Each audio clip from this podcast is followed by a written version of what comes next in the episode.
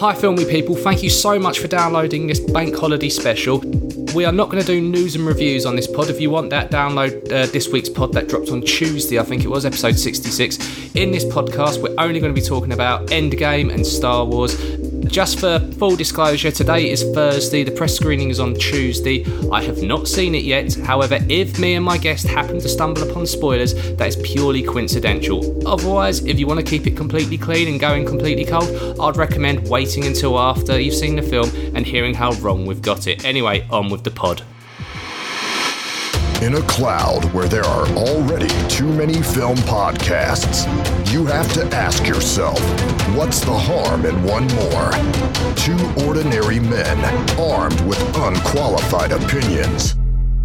Talk Filmy Hello, to me. welcome to the Talk Film With Me podcast, the film podcast about news, entertainment, general pop culture. This is the bank holiday special, so effectively, I've asked one of my mates to join me on the pod. You may know him from the guy who has been on the Avengers Infinity War special we done last year. He's also a host on a Pod of Two Halves, as well as a host on a wrestling podcast. Tom Woods, how you doing, buddy? Yeah, really good, mate. Really good. It's, I can't believe that. So, how, how long ago is it since we did that? Is it act- exactly a year ago since um, the last one came out? I, I can't think.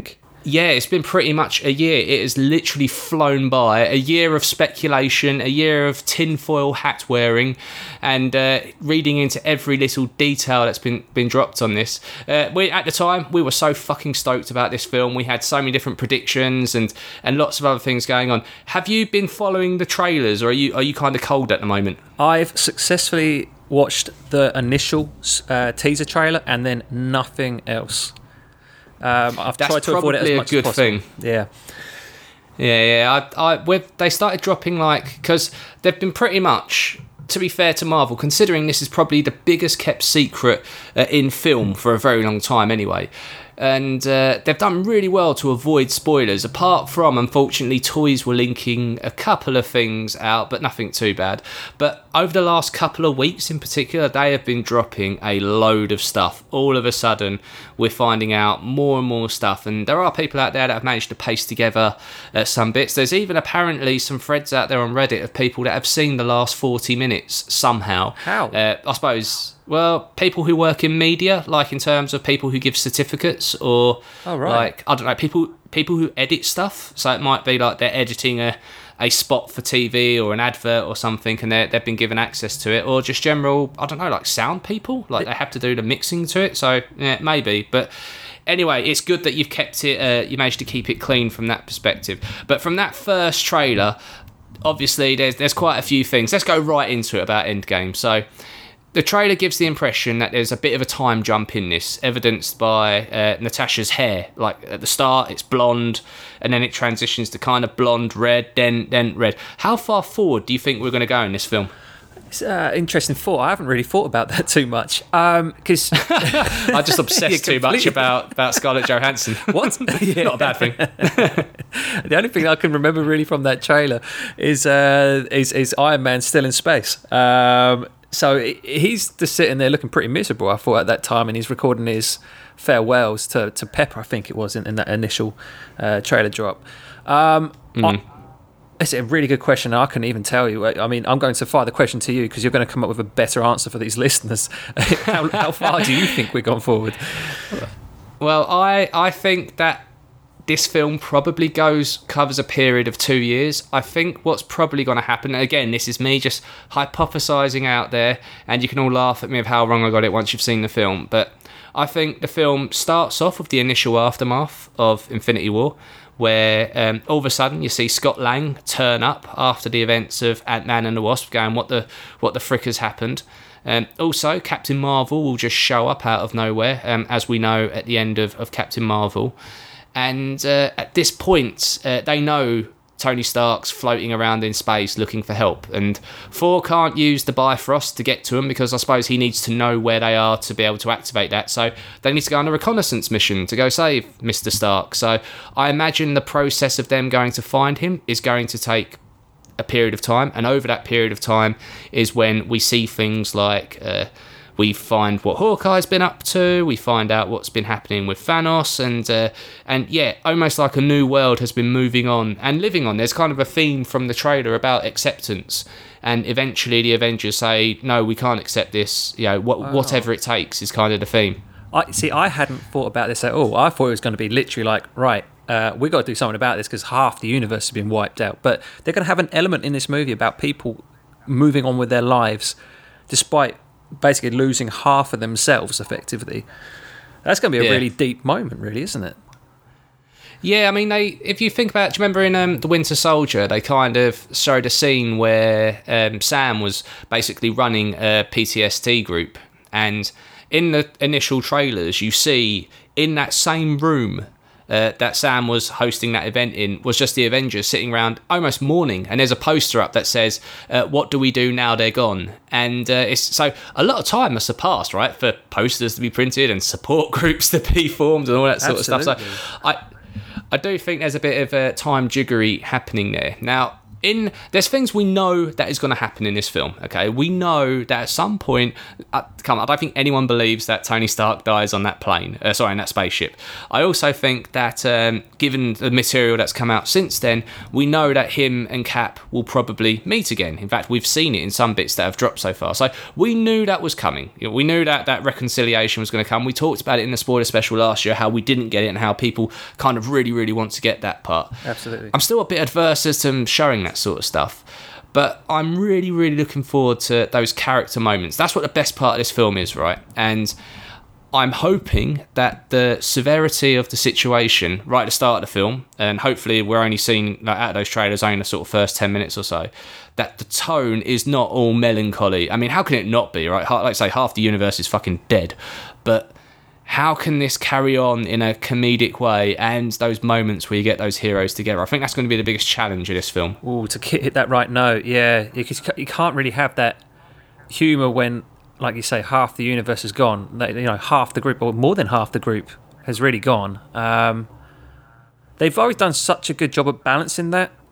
I, they, they, they- These are the people I trust to hit that note. So, but um, I'm interested to see how they handle that. Yeah, it's, it's funny you should use the word trust. A lot of people have said this because a, a lot of uh, the the anti-blockbuster brigade out there, and I've got to be honest with you guys, like if I weren't into superhero movies, I'd probably fucking hate cinema at the moment because it is literally peppered everywhere. Uh, but unfortunately, it's just what a time to be alive, eh? But um, a lot of people are are saying that. Um, you know, what happens if Infinity War, sorry, not Infinity War, sorry, what happens if Endgame sucks? Like, people, are they going to really say that film sucks? Well, the truth is that we've got A, so much goodwill built up because the Russo brothers have done such a good job. I also don't see them as two separate films. I just see this as the second part. Kind of like Kill Bill Part 1 and 2. We all know Kill Bill Part 1 was better, but you want to see the conclusion, so you go and see Kill Bill Part 2, and it's part of the story. So even if Endgame somehow and I don't believe it will be. But even if somehow the tone makes it so that you you can't really enjoy the the joyful moments, in fact, there's so much convolutedness going on. But here's something that holds real high hope for me: Scott Derrickson, the guy who directed and wrote uh, Doctor Strange. He was in a writer's room about two and a half years ago when he was penning uh, Doctor Strange. And at that point, he was just having a break and he ran to the men's room. As he was running to the men's room, he bumped into the Russo brothers who were walking along that hallway and he was like, "Oh my god, oh yeah, we're having a meeting later today actually because we're going to be talking a bit about how the Infinity Stone's going to be playing a part as Doctor Strange."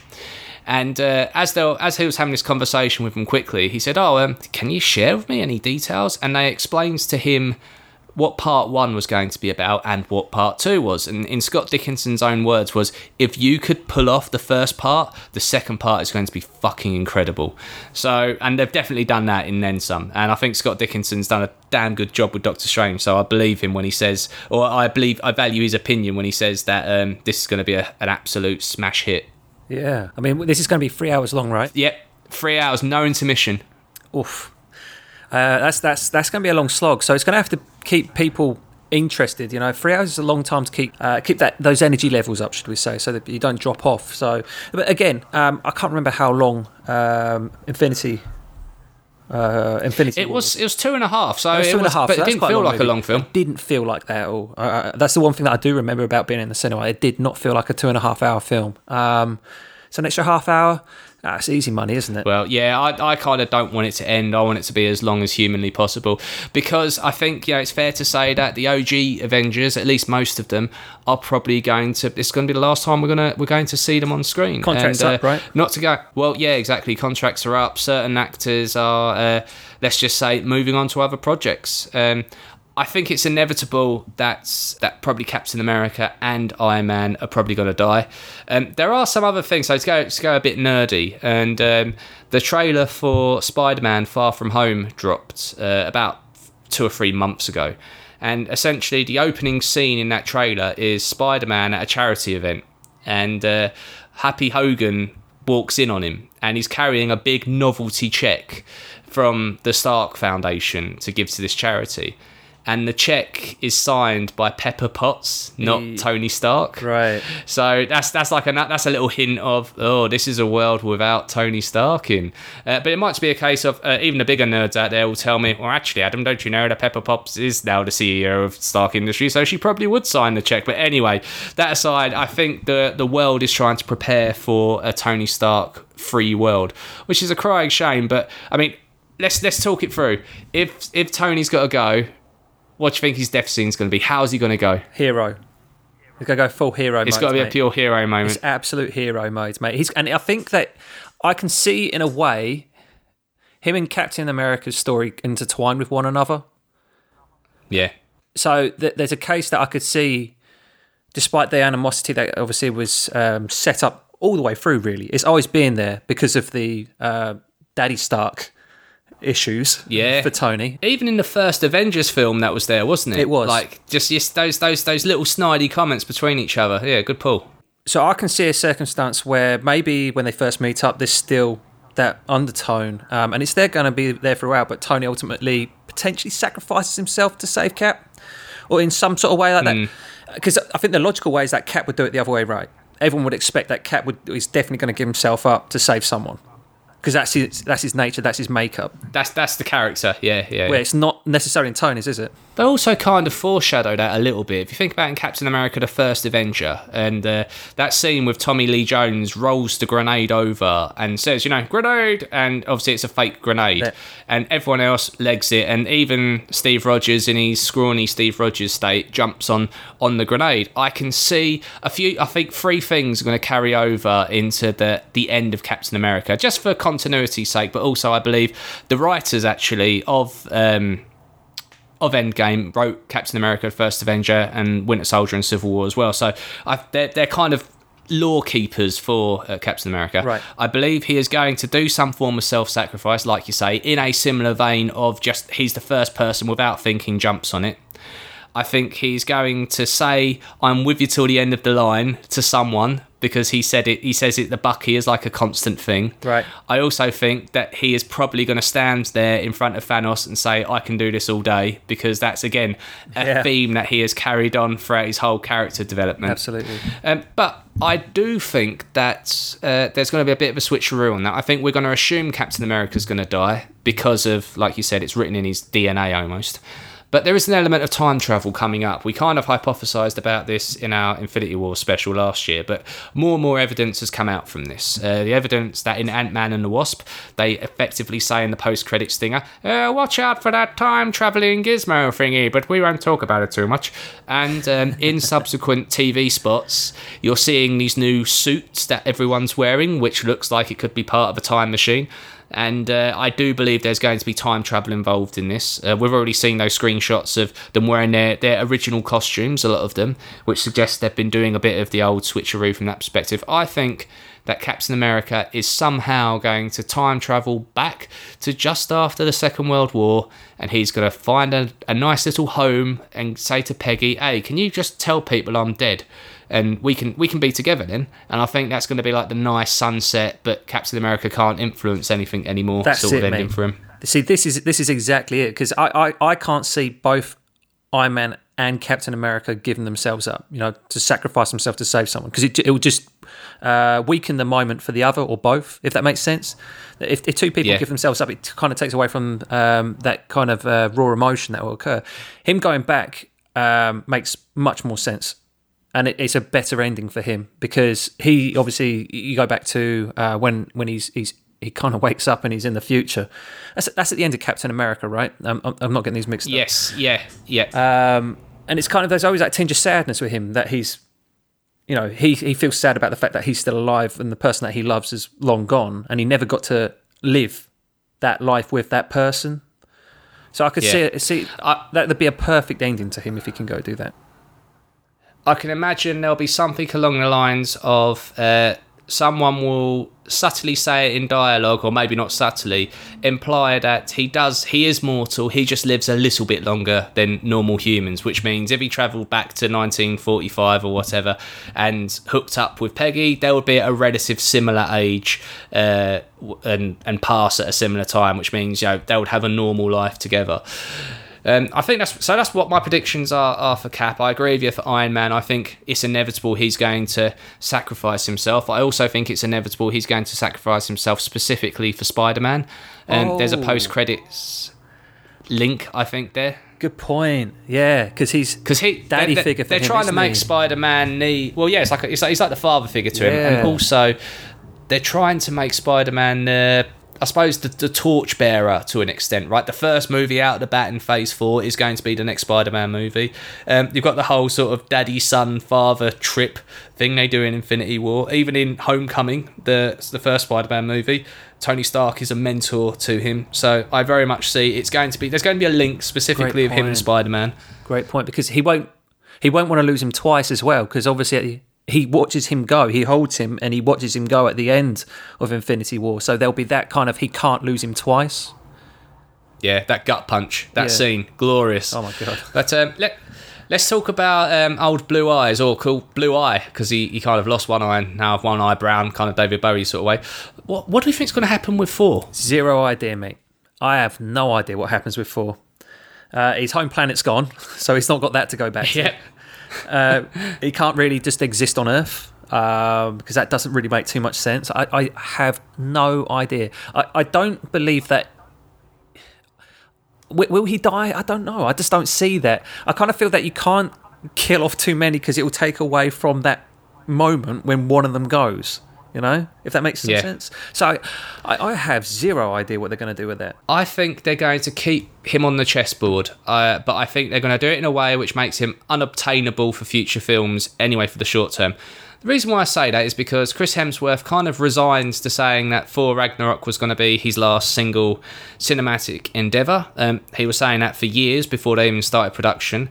However, shortly afterwards, when Thor Ragnarok was a really successful, but also it was kind of like a breakout performance for Chris Hemsworth in that perspective. In terms of it, it took Thor from being a kind of a, a 2D character to just a damn funny guy, and the relationship he's got with Taika Waititi, who directed that film, suggests that they're not done working together. And I also think that just because how well received Thor Ragnarok was, there is a world where we have another Thor movie, but the ending of Endgame has to take Thor and put him somewhere so far away from the rest of the solar system because like you say the guy's indestructible he literally took the blast of a full store uh, a full um, star do you remember when um, peter dinklage was just like it will kill you yeah, I, I remember the first time that I saw because I had no idea Dinklage was in it, right? So I was complete, and when I saw him, I, could, I it was just so good. It was amazing casting. Just simply amazing casting. Obviously, making one of the biggest guy in the movie, other than Thanos, um, Peter Dinklage. It, it was just lovely casting. Loved it. Do, do, do you think I just that? Um, I really hope he's back in it uh, I hope so too. I, even just in a small small amount, perfect. I need Dinklage, more Dinklage. Um, you talk about Thor being put away somewhere far, far away. Um, do you reckon we'll go with um, with uh, Banner? Do you reckon we'll go with Hulk? No, I think we're going to have Tessa Thompson's Valkyrie is going to appear in this film uh, for a couple of reasons. One, there was a bunch of posters released and she's on a poster, so that suggests she's definitely there. Uh, also, Twitter have a relationship with uh, a lot of film studios. Like, you know, sometimes you'll tweet about a film and then all of a sudden an emoji will appear of that film Yep. And uh, Disney are no exception to that. They've got a great relationship with Twitter, and uh, the Endgame emojis was released last week. Yep, I'm going there, and. Uh, uh, as part of that set was Valkyrie, but also Korg randomly. So I think there's going to be a funny scene where there's there's Korg doing something hilarious, who's also voiced by Taika Waititi, and yeah. uh, I think yeah. I think um, Tessa Thompson's Valkyrie is. Oh, and also she she tweeted like photos from the set like last year or something. So yeah, she's she's definitely going to be in there, and I think her narrative and Korg's and whoever's left of Asgard is um yeah going to somehow like say they'll go somewhere and Start want to be planet. left alone or yeah exactly exactly. Okay.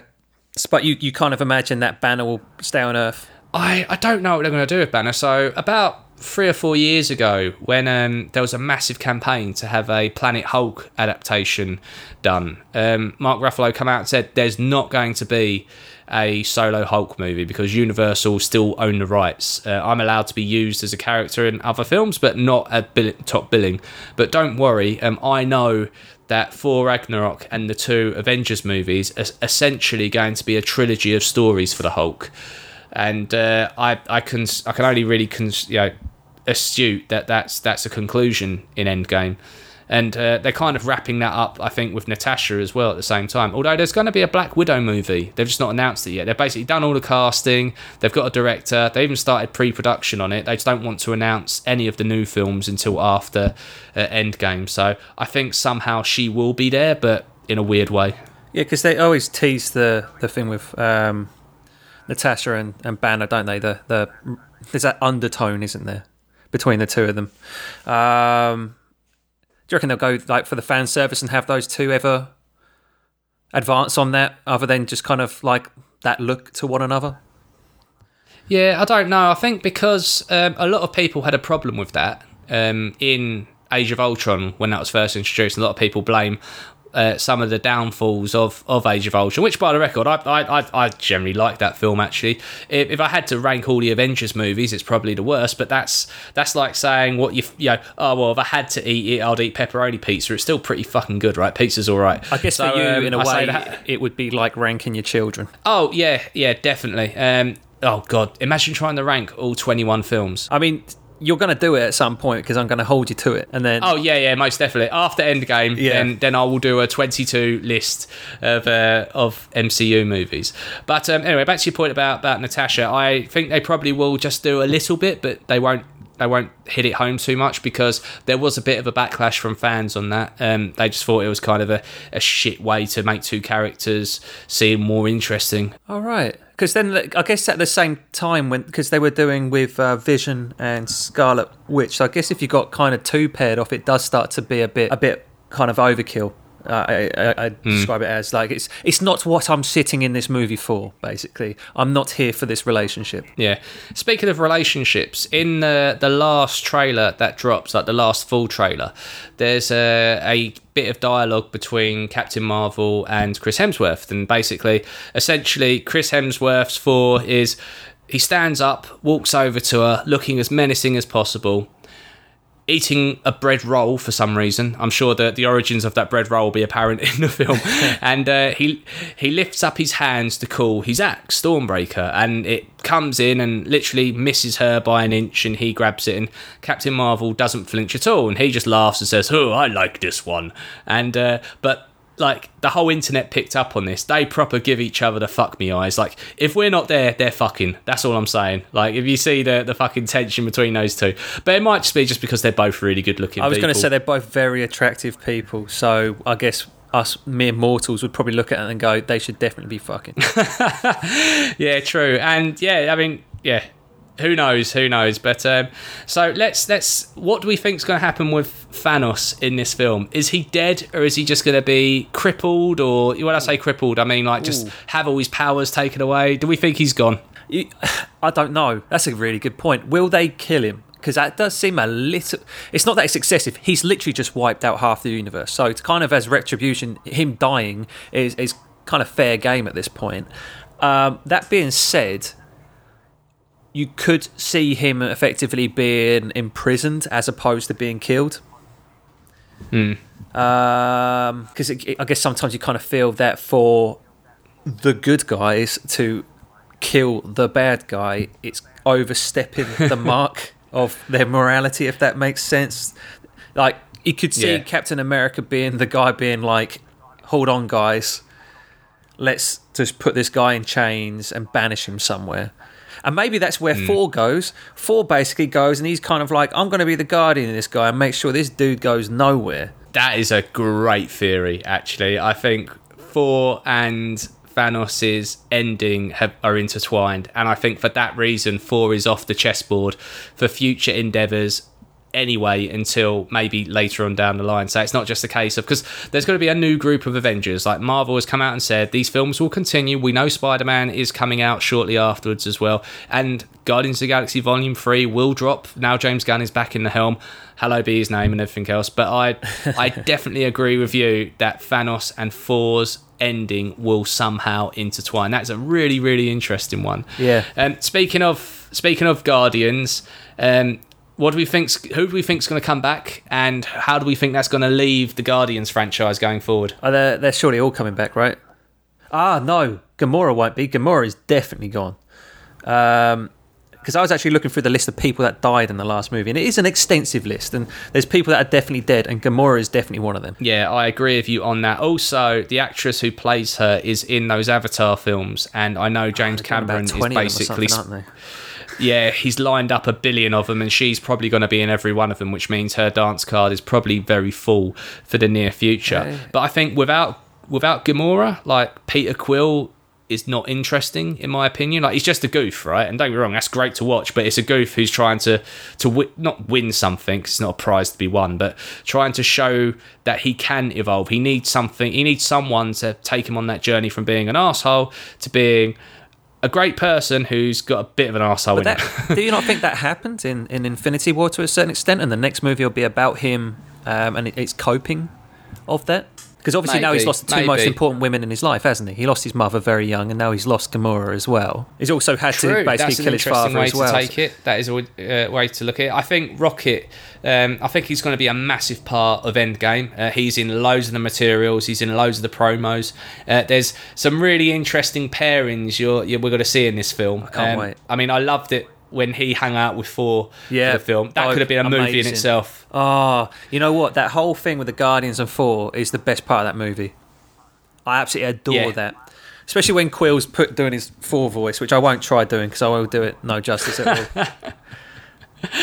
Yeah, I, I totally concur, man. And uh, hopefully, we're still going to get a lot of that because Rocket is kind of the, the the comedic chops of that sort of stuff as well. So some bits that I've seen, uh, Rocket and Ant Man are going to have a bit of a, a dynamic together, which I've that'll be incredible. I mean, Paul Rudd is just I don't know how. Yeah, okay, everyone knows it. He ages backwards somehow, but he seems to bring. I was watching Ant Man and the Wasp the other uh, again the other day, and the film's not amazing, right? It's it's good. It's definitely in that good category, but it's not like it's not as good as like Winter Soldier or Civil War or or Iron Man Three. But it is it's still a very very good film, and the reason why it's a very very good film is because Paul Rudd, although he's only been the character a few times in comparison to the other other Avengers out there, he just carries it so well. He's so funny. He just gets it, and him and the way they do Rocket in these films, I think that's going to be so fucking funny to watch, and uh, we're just going to want more and more. The other it. thing with Rocket as well is, is that um, as far as merchandise goes, surely Rocket's the one that you can basically churn out Rocket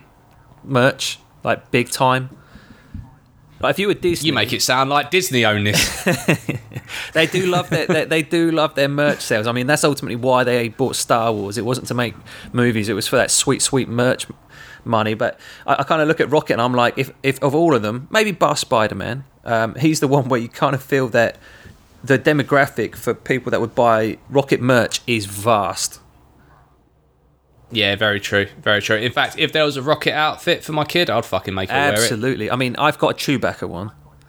Um, Ah, incredible. although she's she's now out of that. Uh, but if there's a rocket one, I completely agree, Flynn. I would definitely be getting that. Nice. Well, just to wrap up the the end game stuff before we go into into Star Wars, we mentioned before there's going to be a time travel element. Um, the Battle of New York is pretty much a dead cert to be in feature in this film. It was the first time the Avengers formed together. It was the first time the Tesseract was used. Um, to draw in that army for Thanos and things like that. So I think that's going to be a key narrative point. Do you think they're going to revisit other times in the Marvel Cinematic Universe and what sort of what sort of things would you like to see again from a different perspective?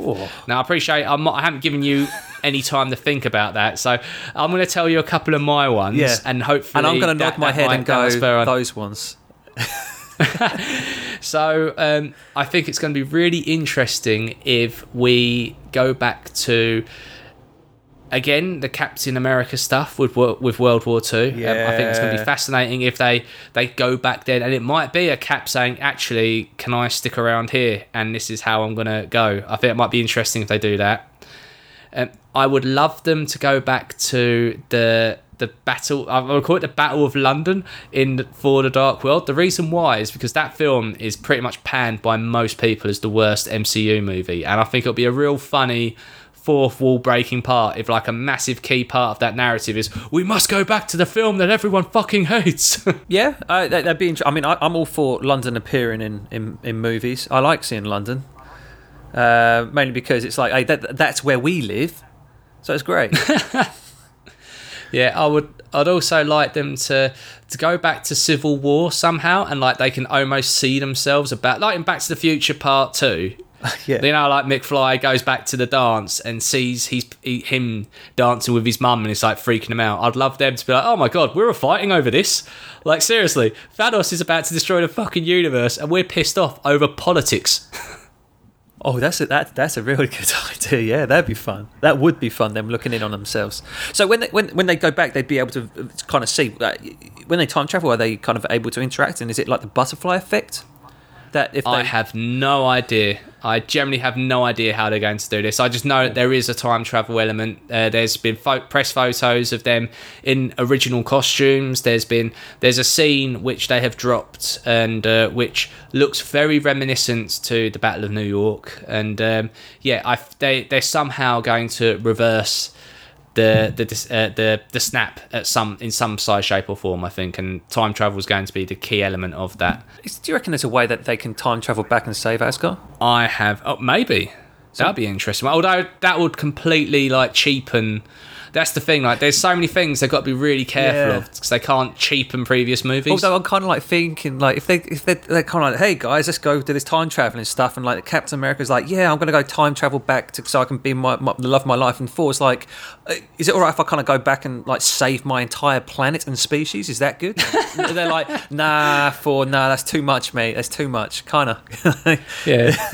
Speak speaking of butterfly effects, I've got a crazy theory. Okay, here's my crazy. I've got two actually two crazy theories that due to the actions of time traveling to reverse the snap, it does cause a butterfly effect. Now they're going to come back to present day.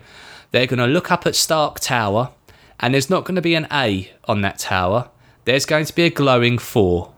Why? Because Disney have acquired the rights to the Fantastic Four, and the Fantastic Four will be in Phase Four. oh God. Is, is I- I- that mind blown? it is, it is a bit, but at the same time, like, oh man, because like that, nothing good in my memory bank from from I, I have no good feelings about Fantastic Four, none, none, zero. It it introduced us Chris Evans, to be fair, and then he went on to be Captain America. But yeah, I Oh agree yeah, with you. fair There's- like, point. the first Yeah. film was all right. Yeah. The second and also film Jessica Alba, rubbish, and that she- remake. she's in that as well. So, but like, I mean, it, they're they're awful, awful. I haven't seen, I haven't actually seen the one, uh, the last one. Um, Don't. It's it's directed by a guy called Josh Trank, and the film literally does tank. It's Unfortunate. it- I feel so sorry for the people that made that film because there's so many things are wrong with it. But uh, yeah, it's yeah, don't don't ever watch it. Um, but I do think there's an opportunity here with Disney acquiring Fox and and all the other franchises that come with that. There's a way to literally write them into the world without introducing them. So maybe it's a case of oh, the radiation caused from all this time travel created mutants in the timeline, and there's X Men now. I don't know. There's there's something cool here they can do, and it would blow everyone's fucking mind and make some everyone so happy. Yes, they own the X Men now. Hugh Jackman is technically a Disney princess. is there any way that we can have that Disney princess in this movie? Well, he's he's always said he would only ever reprise the role if it was to be in the MCU because he's just like that. That's too good of opportunity to miss. Oh and Oh, my word. to be fair, he has been getting back into shape recently. Um, Oh on social word. media, Hugh Jackman has been uploading pictures of his workouts with the hashtag cameo. But I think that's probably more to do with like cameoing in possibly a Deadpool thing. I don't know, but uh, but yeah, that would be like the a the world's best kept secret.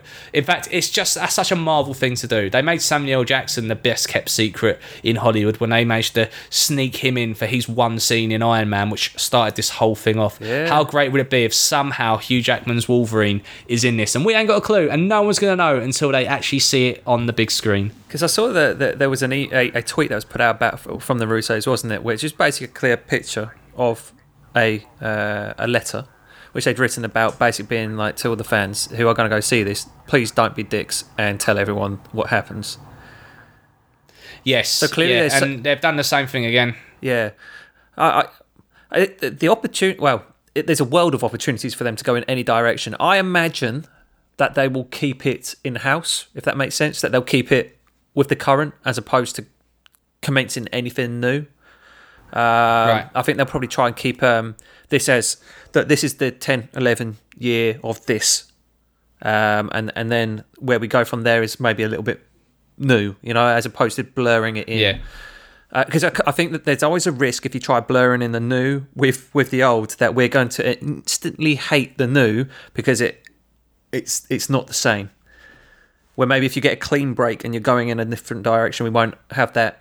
Oh, but these aren't the the original MCU guys kind of situation. I don't know. Um, that's just That is a very good point. That is a good point as well. There is, I mean, you know, one one of the reasons why uh, Dawn of Justice just does not work is they're trying to shoehorn in so much to try and set up the next phase of of development, and know, they've already got hundreds of characters to serve. Like you say, it's a combination of twenty two movies to that point, eleven years of development. Let's just celebrate that. And, and give people the ending we want, and then, like you say, maybe close the book and then start a new chapter with some new stories with some heroes we might recognise, but they're not as established, obviously, as the, the OG Avengers. That makes sense. Yeah, I mean, I've I've heard talk about when they go to the next set um, that they are going to be a bit more bold, and they're not going to have these individual movies as a start. That they are going to kind of have the next group in a group movie, much like they they rushed into um, with uh, God the DC geezers. Uh, Justice League. Thank you. That's the one. Um, uh, that is- maybe maybe in a way that they're going to show like you can do it. You just have to be better than what you did. Um, but I'd, I'd heard that they were going to be that that they were suggesting that they were going to put quite a few new characters into uh, the next set of movies. Well, that wouldn't surprise me. I mean, like we we already have a couple of tried and tested with Spider Man and, and Guardians of the Galaxy, but I I think there probably will be an introduction of more diversity. Um, I think I wouldn't be surprised Yeah. if they go with. Um, uh, sorry, listeners, you'll have to forgive me. I can't remember the character's name, but there's an Asian-based Marvel cinematic character coming through in the works at the moment. They've already cast a lead in that. Um, I also think that there'll be sequels to some of the lesser, not lesser known characters, but the less, let's just say, characters who have had less screen time compared to the other Avengers. So I think there'll be a sequel to Black Panther. You don't make a billion dollars and not have a sequel. Same for Captain Marvel because you don't make a billion dollars and not have a sequel. Uh, I think Paul Rudd will probably get that third Ant Man movie, but I do think that will be it for him because he is actually 50 years of age, believe What? it or not. And I What? you know, yes, Impossible. He is 50. Impossible. I know. He's found the fountain of youth. That's obscene. I know, I know, it's absolutely insane. So I do agree with you. I think they will um, let a new crop, and I think a lot more connecting tissues between movies will be more apparent rather than post-credit stingers. It will just be a narrative point.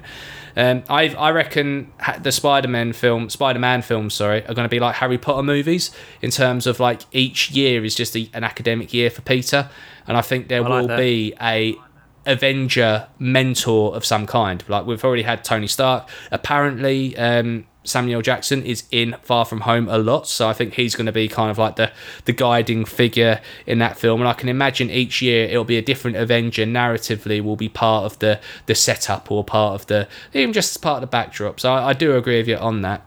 Yeah, no, I like that. I think that's, that sounds really good actually for Spider Man. I got to say that um, the the late the, the first Spider Man is it Homecoming Wonderful movie. Loved it. Um, and when you kind of think back to what we had in the early 2000s with Tobey Maguire and how good we felt about those at the time, I, I mean, it's a chasm. And, and that's obviously forgetting about the Amazing Spider-Man in between, which was a, just a hot mess.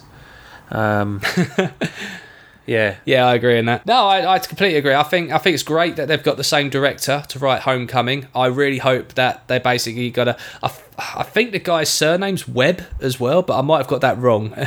but uh, the fact that they've they've kept the same guy on, and he, I think he's actually helped out as well on the Infinity War movies as well in terms of being a producer. So it's good we've got that continuity in there. Anyway, we're we're 38 minutes odd in. I think we've talked that one to death.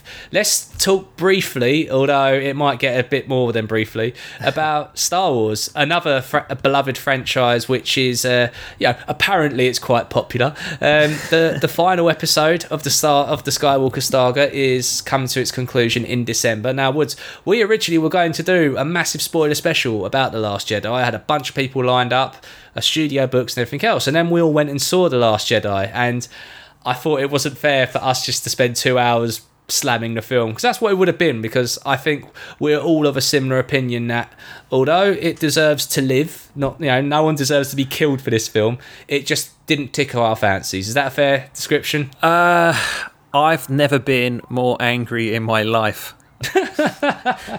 That's overstaying it. I, I came out of that movie because I, I actually went and saw it back to back um, at the Natural History. So on that massive, massive screen there. So it's a back to back of um, Amazing. of the uh, Force Awakens and Last Jedi. And Force Awakens, I was like, oh, I forgot how good that movie was. I know everyone's going to be, like, oh yeah, but it's the same as that. I don't care. It turns out I do love my member berries. I'm all about my member berries. I love the, like the nostalgia and everything of it. It felt warm. It felt like Star Wars.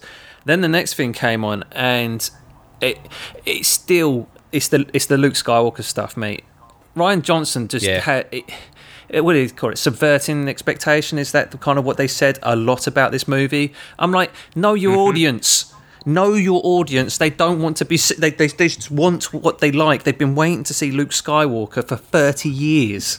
And what you've done is basically ruined the character. We've waited 30 years. You ruined him in like a- an hour. Unbelievable. But um, I remember exiting that cinema. Um, and fortunately, I think you'd seen it at that point, and Jamie had. And I think both of you were bearing the brunt of my just angry text messages for the best part of three hours afterwards. Um, and to be honest, I've watched it back, and um, the Luke stuff, I'm kind of a little bit. ah, I don't like it, but okay, it's now I've, I've now got a new focus for my anger about this movie. Um, it, I don't know if, if you want me to mention as to who it is. I think let's uh, so this doesn't become become uh, old men yelling at clouds. It does Uh, feel like but that, I, I, I, I, I do I do agree with you on a lot of those things. Um, but anyway, let's just let's. I think it's fair to say that the Last Jedi didn't didn't do it for us. It did not. But um, but now we've seen this trailer. It's the only thing that's been released from this. We have a title. And I've got to be honest, like before, and I've mentioned this on the regular podcast that up until that trailer, because of how I felt about The Last Jedi, I was so subdued. I just, I was like, you know what, just release your third film, and then we can all call it a day. And you might come back and, you know, I'm, I'm hoping that Kevin Feige comes in and uh, takes the mantle at Star Wars and and takes it into a new generation, which I, I hope does happen. But uh, after seeing this trailer, I am pumped up to 11. The only thing that I hope this film does not do, though, and sorry just to go on a bit of a tangent, this is that the film, the, the title of the film is called The Rise of Skywalker, It is. and there are certain people out there of internet fandom who have taken their hatred of the love, uh, the Last Jedi, far too far too badly. Right, they've taken it far too far. And uh, Woods, you, you're you're a passionate guy. You you absolutely you know you do not like the hand of Luke Skywalker, but you're not going to be tweeting abuse to actors and, and things like that as a result of you. you It's just a movie. there are the people end out there day, that are. it? It's just a movie, guys. Exactly. If you don't like it, it's simple. Don't watch it. Exactly. Now, I'm afraid that just by giving this the title, The Rise of Skywalker, almost speaks directly to some of the fans who are a bit more toxic and are thinking, yes, you're making this film for me. They're not making this film for you. They're making this film for the entirety of Star Wars fandom. It's just that some of them like The Last Jedi and some of them don't. But I do think there's a lot of fuck you moments from JJ to Rian Johnson, even this trailer alone. Oh yeah, there are. There are. I, I got to say, so going back to last Friday, I didn't anticipate it, despite it being um, Star Wars uh, celebration, wasn't it? Um, I was actually at a pub lunch, work pub lunch, and fun enough, we were talking about Star Wars for some reason, and I was saying I, I'm dreading this movie. I literally don't care about this movie because of like how much I didn't enjoy the Last Jedi, and then a friend texts me uh, or WhatsApp me the, the the video for this, and I watched it, and I, I think I watched it for the next half hour, like, and it's just John Williams music. It gets me. It Yeah. gets me, mate. It gets me every time, and I'm watching it, and I'm just like, I can't wait for this. I can't wait for this. I, I, I did. I even. I think I may have even texted you saying I. I this is going to be really awkward after talking about Endgame for about forty minutes. I, I couldn't care about Endgame. I just need to get to December at this point. so I'm so pumped about it, mate. Um, yeah, I, I, I Disney know how to do trailers. That's my only concern because I watched the Last Jedi trailer and I was pumped for that as well. And I do still live in a bit of fear, but I know JJ's one of us. You know, He's one of us. I love that. I love it. I, I agree with you in, in JJ We Trust. I also think that uh, member berries will definitely play a part here. Now, for whatever reason, Colin Trevorrow was originally supposed to direct this film. Now, because of uh, a couple of things. One, he made a film called, I think, The Book of Henry, which uh, did not go down very well with audiences at all, to the point that Disney were like, mm, is this the right guy anymore? And uh, also, on top of that, apparently. Um, he wasn't very good to, to work with in a production standpoint, but that's just rumours. But um, Did- also did sorry, did, the he's the one that of- did um, Jurassic World, right? Yes, Did yeah, he he, do was the guy second who- one He as was well? handpicked. No, he. So what the story is is that first of all he was handpicked by Steven Spielberg to do uh, the Lost. Uh, sorry, to do Jurassic World, and Right. uh, everyone was like, "Oh, okay, who's this kind of up and coming guy?" But anyway, you know, Stevens vouched for him, so yeah, right, whatever. You have your Jurassic Park movie; it'll probably do average at box office, and that's it.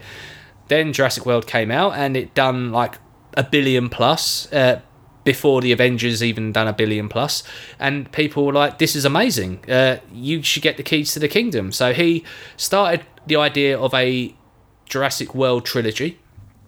Disney then stepped in and went, um, "For these Star Wars movies, we want a different director to basically do their own take on the law. And we got JJ doing the first. We've lined up Rian Johnson, and I'm pretty sure most of the reason why they lined up Rian Johnson was because he wrote a couple of episodes of Breaking Bad, and everyone was like, "This guy's incredible," and uh, we want we want you to, to to close it off. So he was brought on board to to make that third movie, and I don't know how long he spent in pre-production, probably about a year.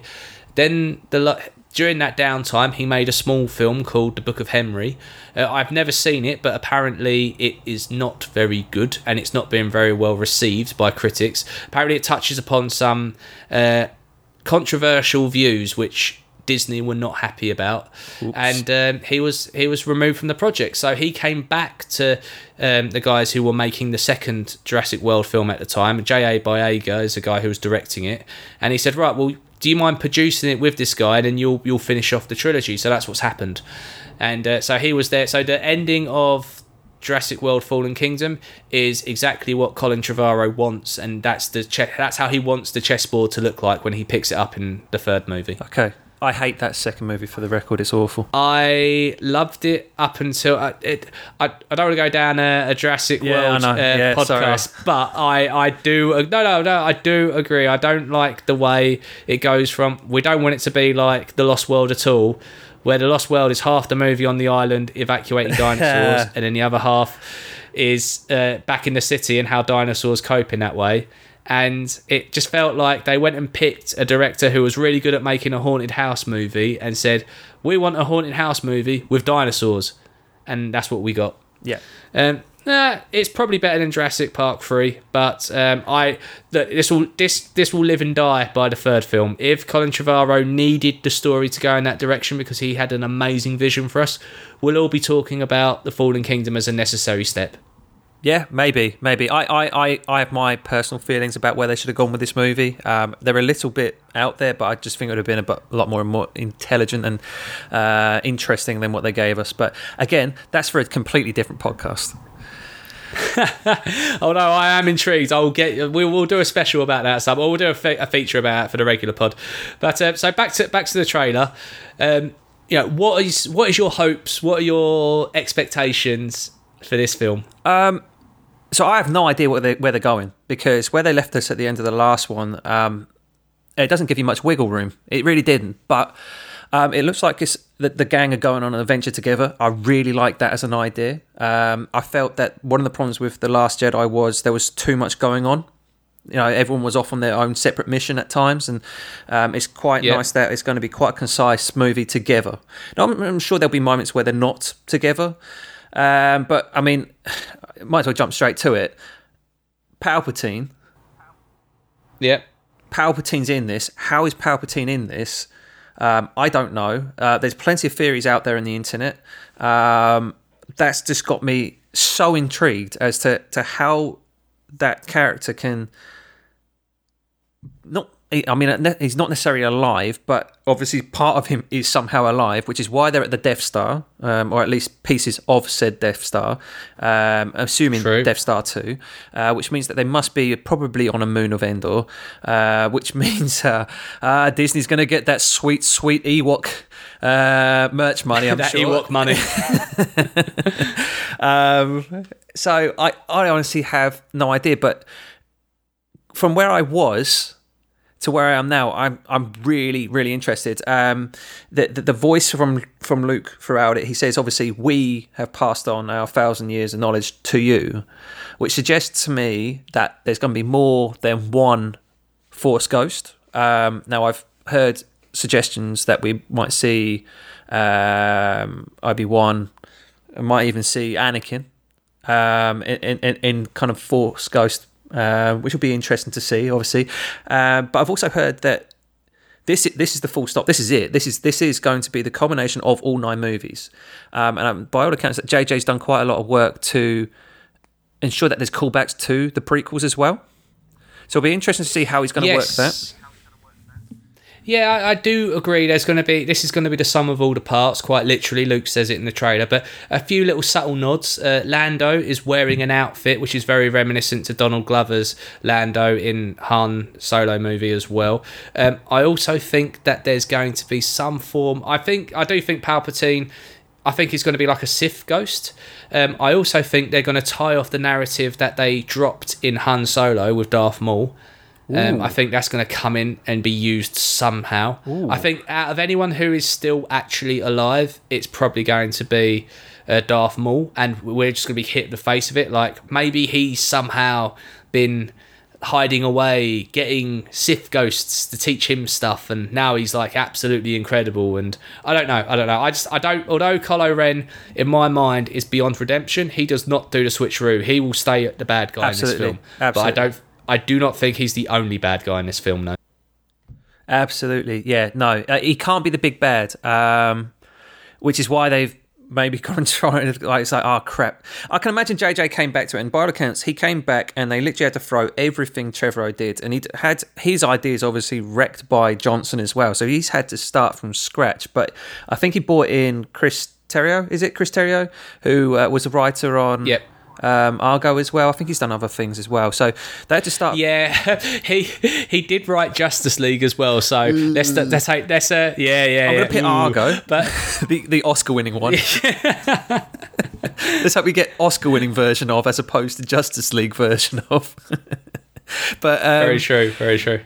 yeah, uh, they, they're right. He, he Kylo, they've made him too much of a moody teenager.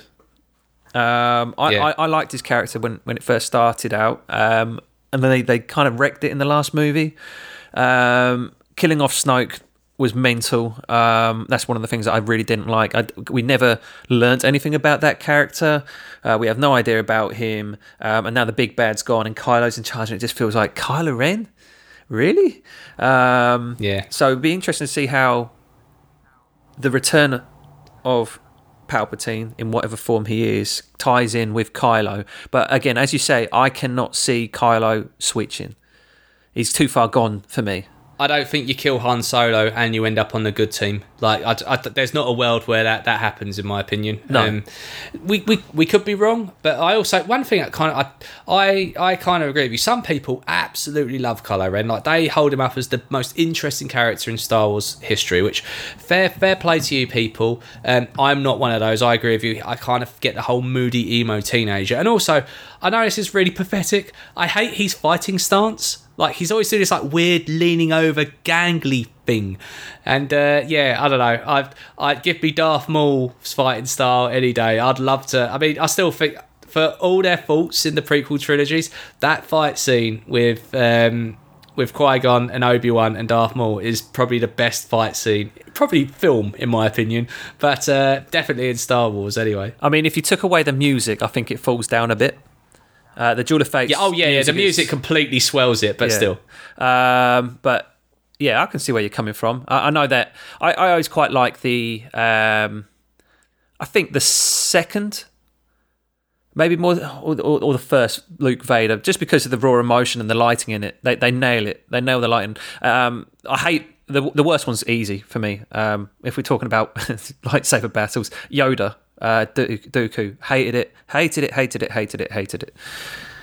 Yeah, saying that for all its faults, the the laser, the lightsaber fight in, uh, I was about to call it a laser sword. There, who would call it a laser sword? That would be such budget writing to call it that. But um, the lightsaber fight in Last Jedi with the, I, I don't think they're the Knights of Ren, just these guards. Yes. I hope the Knights of Ren are still on the board. I because that's that you got it there. You, all of a sudden, you've got a a, a storyline. You go right. There's there's these five mercenaries. They're all trained Sith lords. They're all got the they're the Knights of Ren, and they're all after Rey. And you could you could just make a film out of that, and that would be interesting. That would have right? been more interesting than I- the Last Jedi. Um, they've got red stormtroopers, haven't they? Red. I think they're called the Red Fury.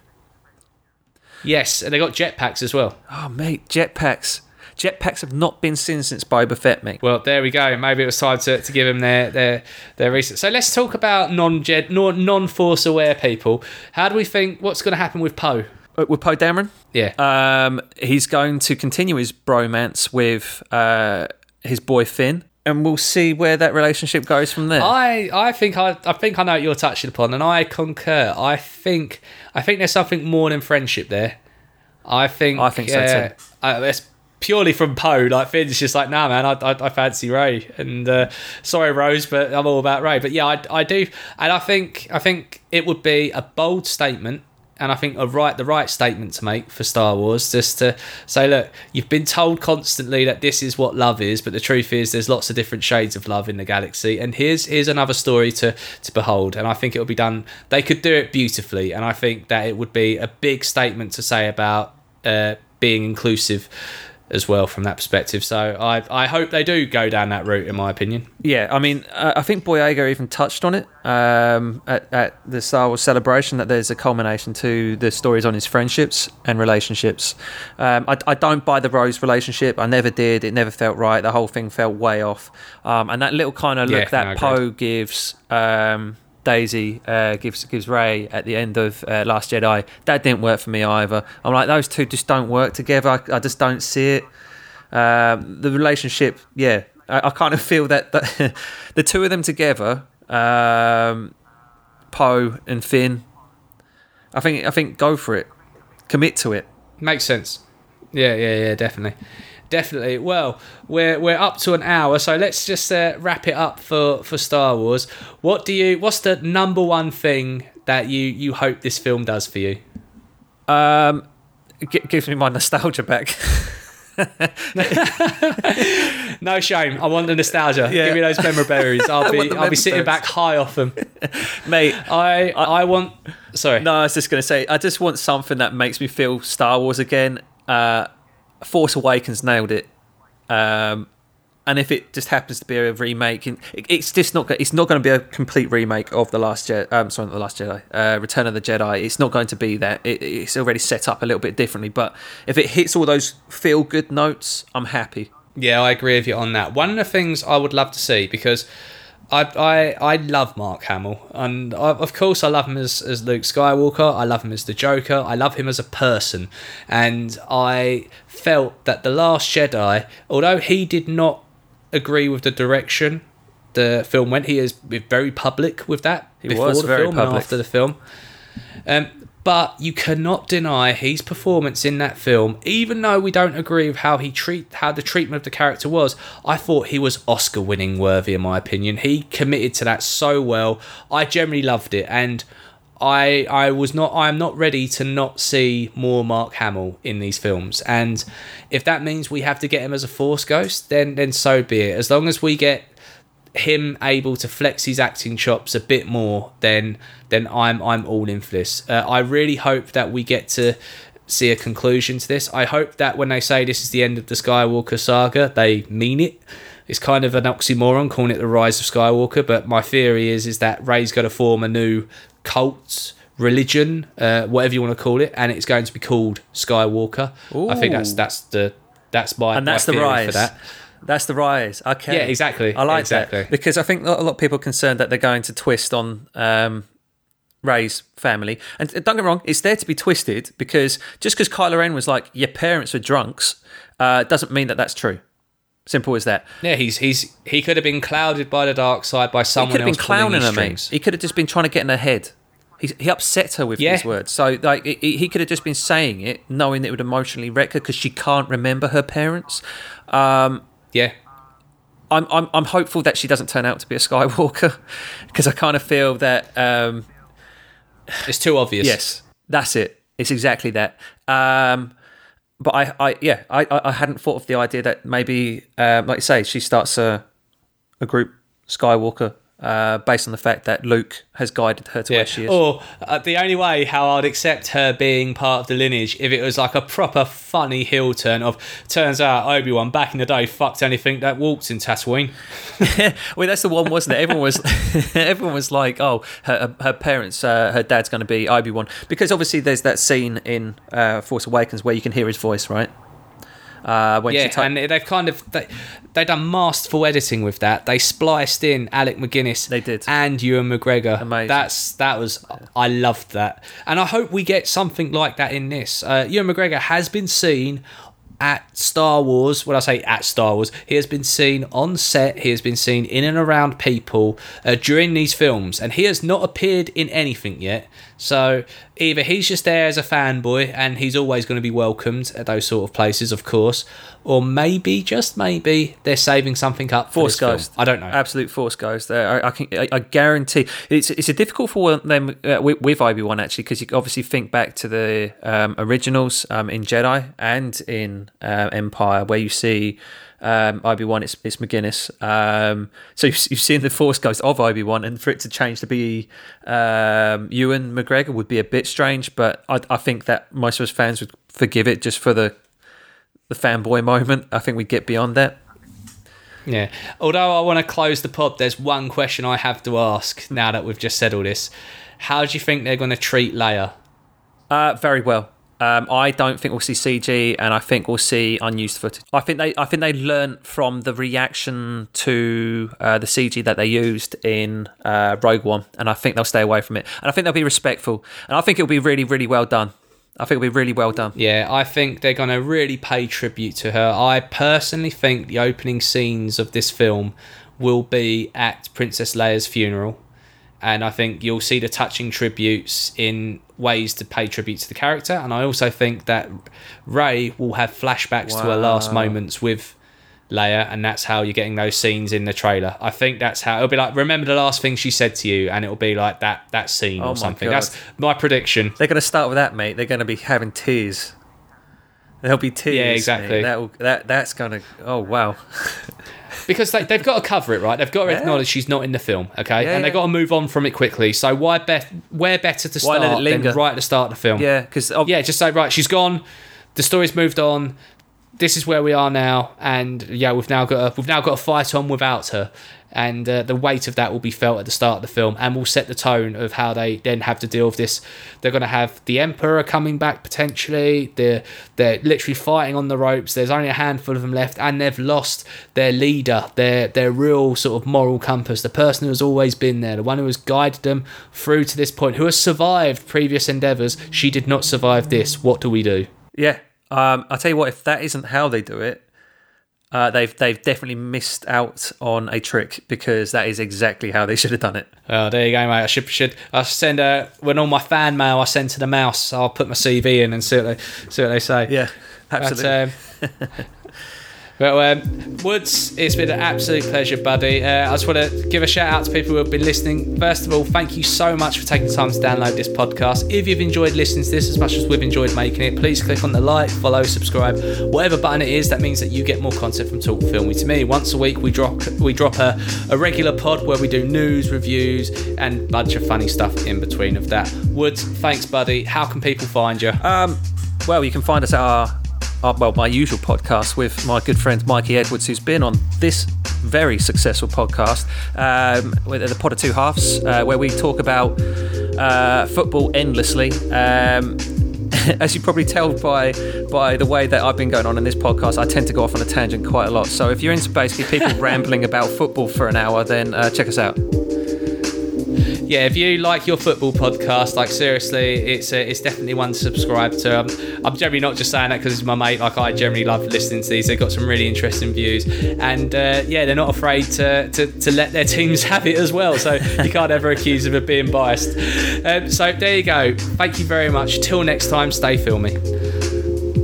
Way down in the basement, we'll lock the cellar door and baby. Talk filmy to me.